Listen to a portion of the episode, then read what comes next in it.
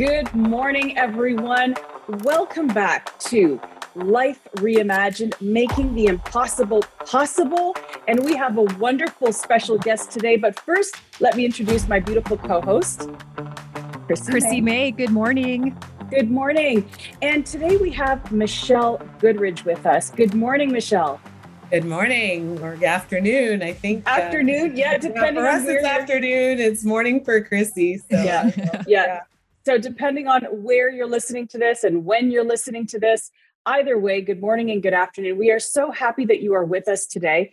And the first thing I would love to do is introduce who this wonderful woman is, Michelle Goodridge. We have known each other, wow, um, maybe maybe 9 or 10 years. We knew each other from working at Remax and then getting to know you a little bit better before the pandemic, I think is when sort of 2019 maybe yeah. um, when we started to actually chat a little bit more and get to know each other better. So let me tell you a little bit about Michelle, and then Michelle is going to walk us through where she comes from, and then we're going to talk about where she is, and then we're going to talk about where she's going. And all of this is around the topic of what does it mean to be a successful entrepreneur? How do we get there? What does it entail? Is there a certain mindset attached to it? And maybe what are some of those great characteristics that really helps someone develop into a great entrepreneur, especially during these times. So, Michelle Goodridge has mm-hmm. over 23 years of experience in the real estate franchise industry, working with the chairman, president, and co founders of Remax Integra and Remax Europe, the largest submaster franchisors under the Remax umbrella. In her role as senior executive administrator, Michelle's responsibilities encompassed managing a diverse array of outside business interests as well as overseeing the broad real estate portfolio in both Canada and the US. Michelle is an international speaker. I have seen you many times out on stage, especially at the European conferences for Remax. You are a force when you're up there. People love to hear you speak. Mm-hmm. Mm-hmm. She has spoken at various real estate conventions around the world, moderated women's leadership panels, and was a panelist in the TREB 100 Women in Real Estate Task Force event. During her tenure at REMAX, Michelle was the co founder of REAL, REMAX Empowering Ambitious Ladies, a global community of women supporting and challenging women to be the best versions of themselves, which is what we are all about here. And this group was the catalyst for launching your current initiative, which is called Real MG, Real Estate Empowers Ambitious Ladies Management Group, allowing mm-hmm. all women in the real estate industry, regardless of brand, to participate in this evolving movement. Real MG also provides real estate consulting and a platform for women investing in real estate to create wealth. Born in London, England, mm-hmm. and raised in Canada, she has traveled to many places globally. Michelle looks forward to growing Real MG and supporting women to be the leaders they are born to be for themselves but not by themselves. What a great line. Whew. Give Amazing. And she ha- and she has the most infectious smile. Like, I can just feel it through the camera. Yeah. So I'll, I'll tell you something before Michelle starts talking. She is one of those ladies who, when she walks into a room, she really lights it up. And you mm-hmm. can see it. She mm-hmm. shines she shines goodness she, and it comes from within and when you shine that's you know that's where it comes from mm. so michelle thank you so much for being with us today take us back because that's a long bio and long and deserving well that was so, the short version okay. Well, you know what? We're here. We're here together this morning, this afternoon. Yeah. So walk us through how did that even begin for you? You know, you were born in London, England. How yeah. did you end up in Canada? I know people find that interesting. So thank you so much for having me here, Chrissy and uh, Catherine. You know, when I received the request, I was like, "Oh yes, absolutely! I've been I've been watching you, uh, not consistently, but I'll go back and I'll, I'll, I'll listen to your podcast. And I just love the the banter you have back and forth. So thank you so much for having me on today. So it's really interesting when um, when people find out that I'm actually I was actually born in in London. I think that's sort of my affinity for Europe. So when I did actually interview for a role at Remax and one of the big parts of that role was going to be working with developing the brand in Europe. I was like, yeah, I'm totally into this, you know, mm. because I just I don't know what it is. When I travel back to Europe, there's just this thing that goes over me. I'm just like, wow, I feel like I'm home. But uh, mm. Before getting there, so um, yes, I was born in London, England. No, I don't have my accent because we moved to Canada when I was six. My father, um, I don't know if you know this, uh, just a little bit of background and history, places that are part of the Commonwealth they were when they were looking for tradesmen and people they would have these special programs to move them into these areas so that they could uh, have better jobs and better lives for themselves so that's what my father did he had an opportunity to come to canada and um, he picked us up just my mom my brother myself and moved us overseas which was really interesting because you know my mother has three sisters and they're all still in London. So we have a fairly uh, big extended family in London, mm-hmm. and she wasn't able to be with them anymore on her own here in Canada. And I always look back at that time and I think, wow, what a sacrifice for my mom, mm-hmm. you know, and I really do appreciate that she did that for us because mm-hmm you know, I'll go back to London and I used to when before the pandemic I was I used to be in London, you know, two or three times a year. And you know, I would see our family there and I'll tell you, we're doing a lot better over here than than I think we would have done in London. I'm right. that's not to say that we might not have, but I just think the opportunity Canada has a lot more opportunities. Yeah. And uh, you know, if you work really hard, you know you're you've got a really nice standard of life here you know even mm-hmm. when i go back to europe i see the difference here in north america compared to to europe but you know they have their own great things over there that we don't have over here so it's a, and it's all it's all a, a mindset right so yeah and just well and i think it's it's the culture too and yeah. especially england london I mean, London, you know, they're literally just coming from everywhere. And it's yeah. like this landing zone right in the middle of Europe. Yeah. I know whenever I used to travel back and forth to Cyprus when I lived there, or even when I was a kid and we were traveling, London was always our halfway stop. And we always stopped for five days because I have relatives there. And it was that was sort of like the highlight of our trip. We were like, okay, we get to go around London for five days and then carry on. Yeah. So I think it's like that for a lot of people around the world. Yeah, for sure, for sure. So, you know, then of course I grew up in small town Ontario. I grew up in Brantford. Um, I don't know, Catherine, I don't know, Chrissy, if you know, that's the hometown of Wayne Gretzky. That's our big oh, yeah. claim to fame. So, um, you know, I grew up there and then um, I had a great childhood. It was wonderful place, super boring. Couldn't wait to get out, you know, when you're you're a teenager and you're you're at that age where you're going to go off to school. I couldn't wait to leave. So when I left, I went to school in London and I did a 3-year degree there in sociology. And it was interesting how I chose that field was you know, you have these big plans when you go off to school. I thought, oh, I'm going to take psychology and I'm going to be a psychologist. Oh, yes. La, la, la, la. Yeah. Well, I'll tell you, after the first year, it was my lowest mark, and that dream just went out the window. Yeah. And I just kind of went with that's my eyes mark. I'm going to go with it. And they seem to really be good at sociology. I love people. It seems like a really good fit. So that's what I did. I, I got to do a Bachelor of Arts in Sociology with the intent to go to law school. So year three, you know, I'm graduating. Um, I did take the LSAT and, you know, I thought about it. Um, and I just, I don't think that that was really my path, but I wasn't quite sure where I wanted to go after that. I'd spoken with. What was it that sort of?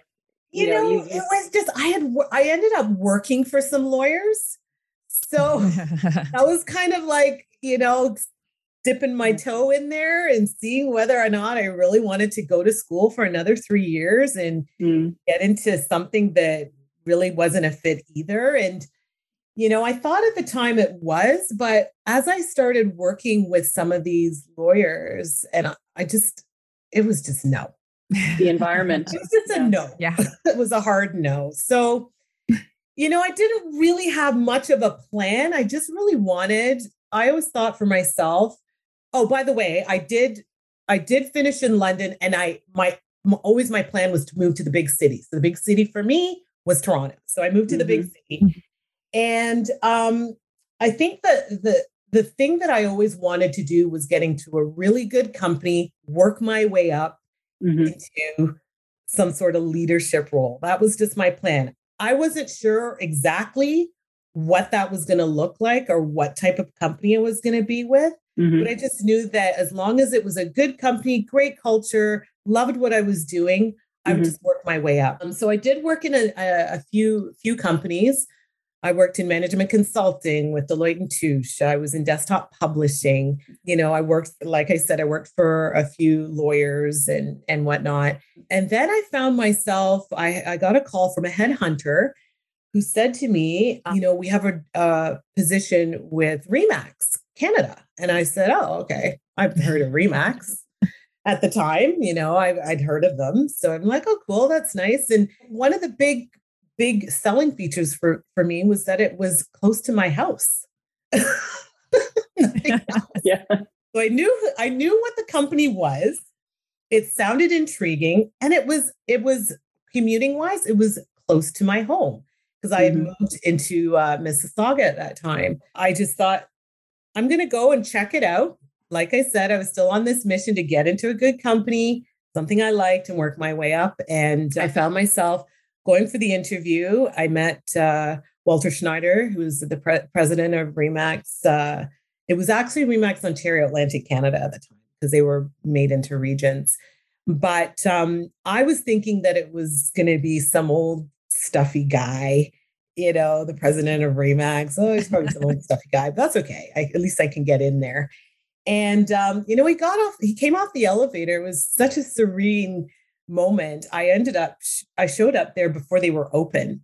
So I kind of had to, you know, make myself at home. There was nobody there yet. And um, he came on, and, and at the time, the, the head office was on the second floor of the building. And um, he came off the elevator and said, Hi, hey, are you here? Are you here to see me? And I said, Well, if you're Walter Schneider, then yeah, I am.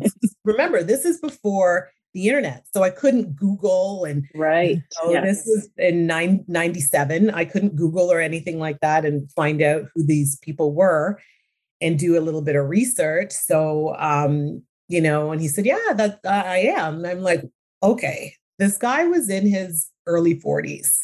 Mm-hmm. And I was like thinking, "Okay, this this is going to be good." I and that it's weird, but it intrigued my interest because he was in his early 40s and he's the president of this big company, you know, and I'm like, mm-hmm. wow, you know, I need to find out how he's he got to where he is so fast. Mm-hmm. So we we did we interviewed. He was it was such an amazing interview. It didn't even feel like I was being interviewed. It was like you and I sitting here, all three of us just having this chat you mm-hmm. know, but it was for a position. And I really loved that it wasn't your typical formal stuffy. What are your strengths? what are your weaknesses? What are, yeah, you know, like it was just so pleasant, really, really pleasant. And I loved, I loved his energy.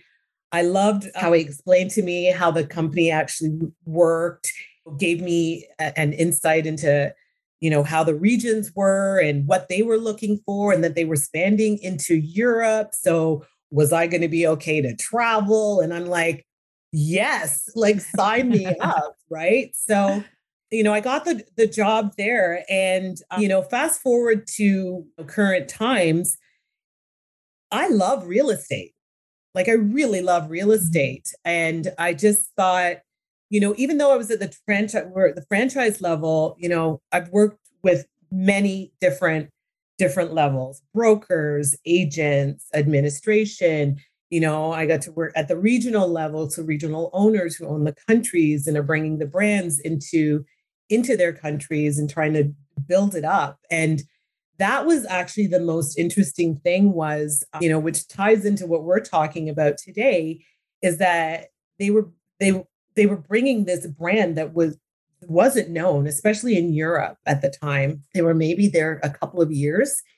And so I got to see them bring in the people that were going to to expand the brand in those regions and watch them grow and help them grow. You know, they really are true entrepreneurs. And I I, I believe anybody in real estate is a true entrepreneur. Mm-hmm. Like you, Catherine, are an entrepreneur. Chrissy, you are an entrepreneur. You know, you're building your businesses from scratch, whether or not it's under a, a brand or if it's it's completely independent or some sort of boutique. It's your business, and it's you're taking that concept and mm-hmm. putting it out into the world mm-hmm. and seeing what comes back. So that I was would love would you would be okay if we kind of stop there for a moment so because i want us to sort yeah. of dig into some of the things that you were saying. Yeah i would love to know what did you notice about the people? Because you said that you were there at the time where they were choosing the people who would be going and expanding into europe. What did you notice about what those choices look like? Mm-hmm. did you notice like what did you notice about the people who they were putting their confidence in to expand their brand? Well, that's a great, that's a really great question. So people would come to us, they would hear about it was the same way that they brought Remax to Canada, right? They had heard about the concept, they were interested.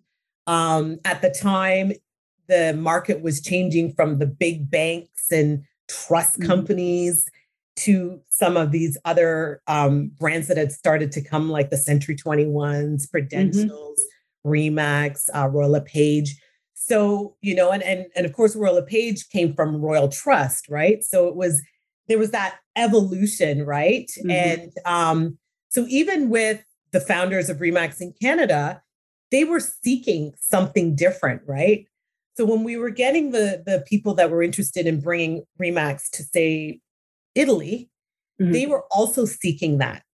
So there was a bit of right. a vetting process. Yes, yes. But but what was what I found was similar to to all of those people that wanted to start something new and fresh was they wanted to do something that was against the norm. Mm. You know, they really wanted to not disrupt the the mm-hmm. market mm-hmm. or the industry, but bring something fresh and more cooperative, bringing more people together and making it a fairer split, right? Mm-hmm. They were trying to, and and the thing about Europe is, and I say this all the time, is they don't have any organized real estate over there. Mm-hmm. So it, it's pretty, it's a it's pretty challenging, right? You know, here in North America, we have the MLS system. Mm-hmm. And um, you have licensing. In some countries, there's no licensing. Oh I could go to I could go to Portugal tomorrow and just say, "Hey, I want to sell real estate." Yeah, when I was in That's Cyprus, crazy. there was no licensing, there was no MLS. We, when we were trying to sell our house there, I called a Remax agent. There was actually a Remax office with three agents, but agents who were not licensed and had never been trained. So she, there was nothing she could tell me. She really didn't know how to sell a house. Oh, wow. And, and our deposit literally went nowhere. Like oh, we got no. a deposit, went to the lawyer's office, and then they kept it. And yeah. we were like, did not sell the house because there, it's like the Wild West. It was there was no one to go to. There were no regulations. So I can I I can't even imagine yeah. the challenge of bringing an organized brokerage to an unorganized right. country. Well, you know what's really interesting. So I'll just go back to some of the first uh, the first regions that were sold. So the first region that was sold was Spain, and then shortly after that was Italy and Israel. And what was interesting about I'm going to use the group from from Italy was that they were made up of Canadians majority. So what they were doing was they were they knew how it worked here. They were going to try and apply it there. So that's mm. what I mm. found. I found that they got their training maybe in North America or their education. A lot of the a lot of the regional owners were very cognizant to what's happened in North America. We're trained right. here. Maybe they were real estate agents here. Mm-hmm. They knew the, the the value of organized real estate, and they wanted to bring it back to their home countries. You right. know, of course, we had some people that were, um, you know, very new to the industry. You know, um, uh, as you know, in Cyprus, the the real estate the real estate offices were, you know, usually independent. They were they were vanity named, you know, after you know, like Goodridge Real Estate, you know, yes. with one or two people in the office. So, yeah. you know, um, you know, bringing this concept was was going to be challenging, but it was an opportunity to really make a change in the market and put in systems and training and right. education. Right. Mm-hmm. Right. Yeah. So that's the opportunity, you know, making a real change.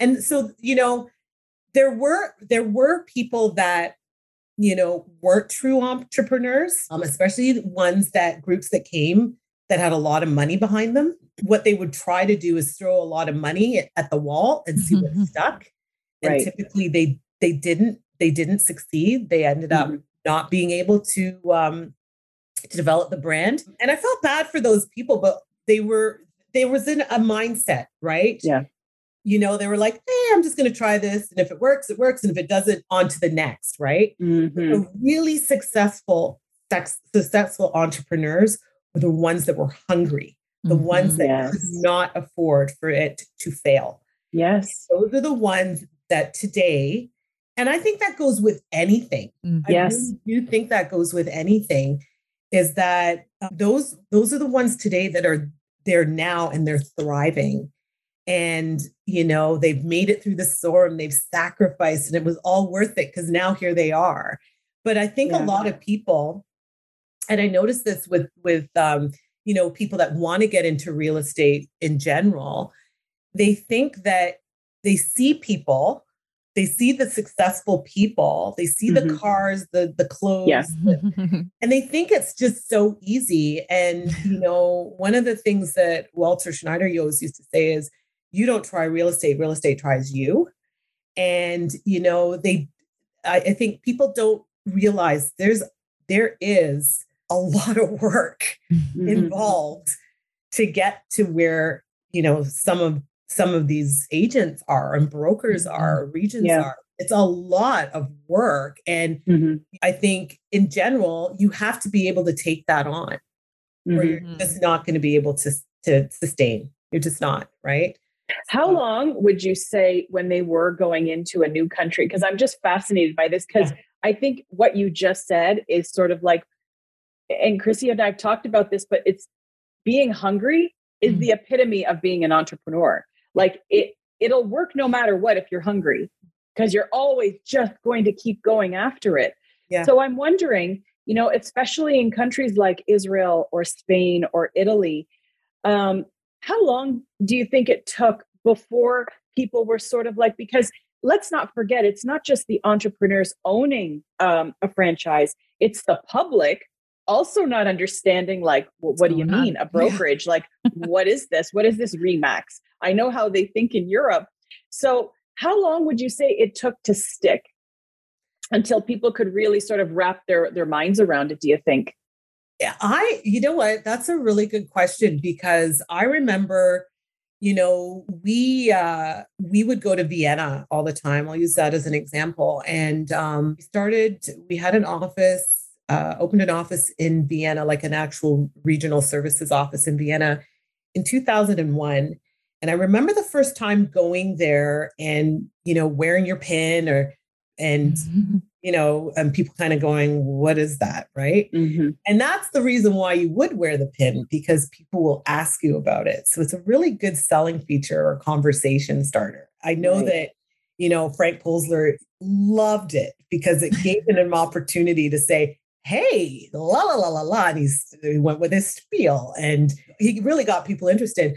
But I remember when we first started going there, you know, not many people knew about Remax but as it was where our regional services office was, by I would say, I'd say by 20, 2009, 2008, you know, people were starting to recognize the brand mm-hmm. And they mm-hmm. could recognize it by the balloons. So, but it mm. was a lot of work. It was a lot of work from our, our franchised offices, our brokerages, our regional offices, just getting out there and really emulating what they'd seen in North America. Right. Like applying those techniques. Mm-hmm. And and another thing, the people that really were having a hard time succeeding were the ones that were trying to reinvent the wheel. Yeah. Right. Yeah. Good point. And they will tell you that, you know, you just follow it. It's a very simple process. customize it obviously to your your culture and what you're accustomed to, mm-hmm. but don't muck up the formula. It works. Right. It works. And um, that's the whole point of being part of a, uh, of a, of a brand or a network, right? right? Mm-hmm. Um, so I would say if you can get past, if you could get past probably the seven year mark, mm-hmm. that's when you were mm-hmm. starting to see, you mm-hmm. know, and as as we were building in Europe, people were seeing in other countries, right? So that was helpful as well. So yeah. I just think that a you have to be you have to really want it.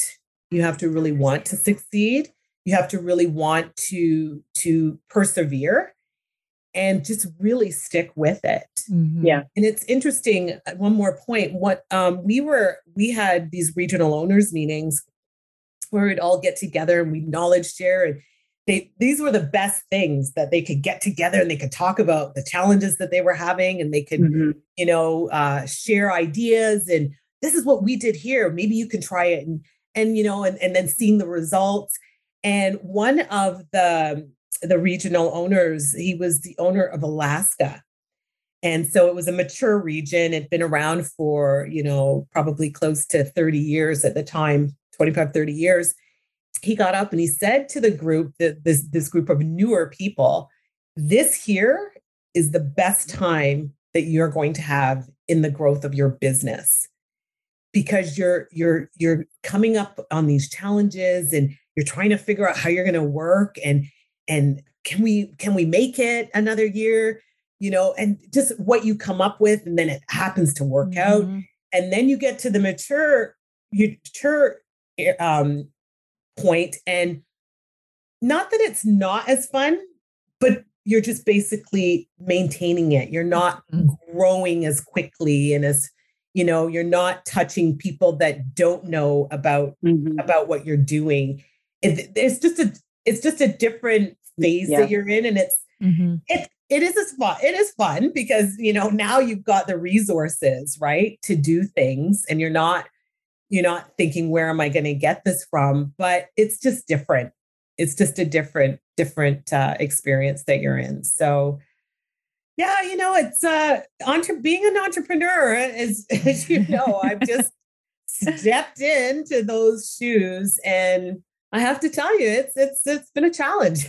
well, sure. you are that person that the Alaskan uh, owner was talking exactly. to, right? Yeah. That's where you are now. So you almost have to listen to those words again yourself and say, "This is the best time of you starting your business." Yeah, mm-hmm. but it, it doesn't feel like it. And Chrissy, I mean, you you were at that point. Now, when would you say you were at that point where you were kind of sitting back and if someone had come and said to you, know, this is the best time, you'd be like, are you crazy? yeah. It's never the most ideal time, right? Like anything, you just have to dive in and get going, get started.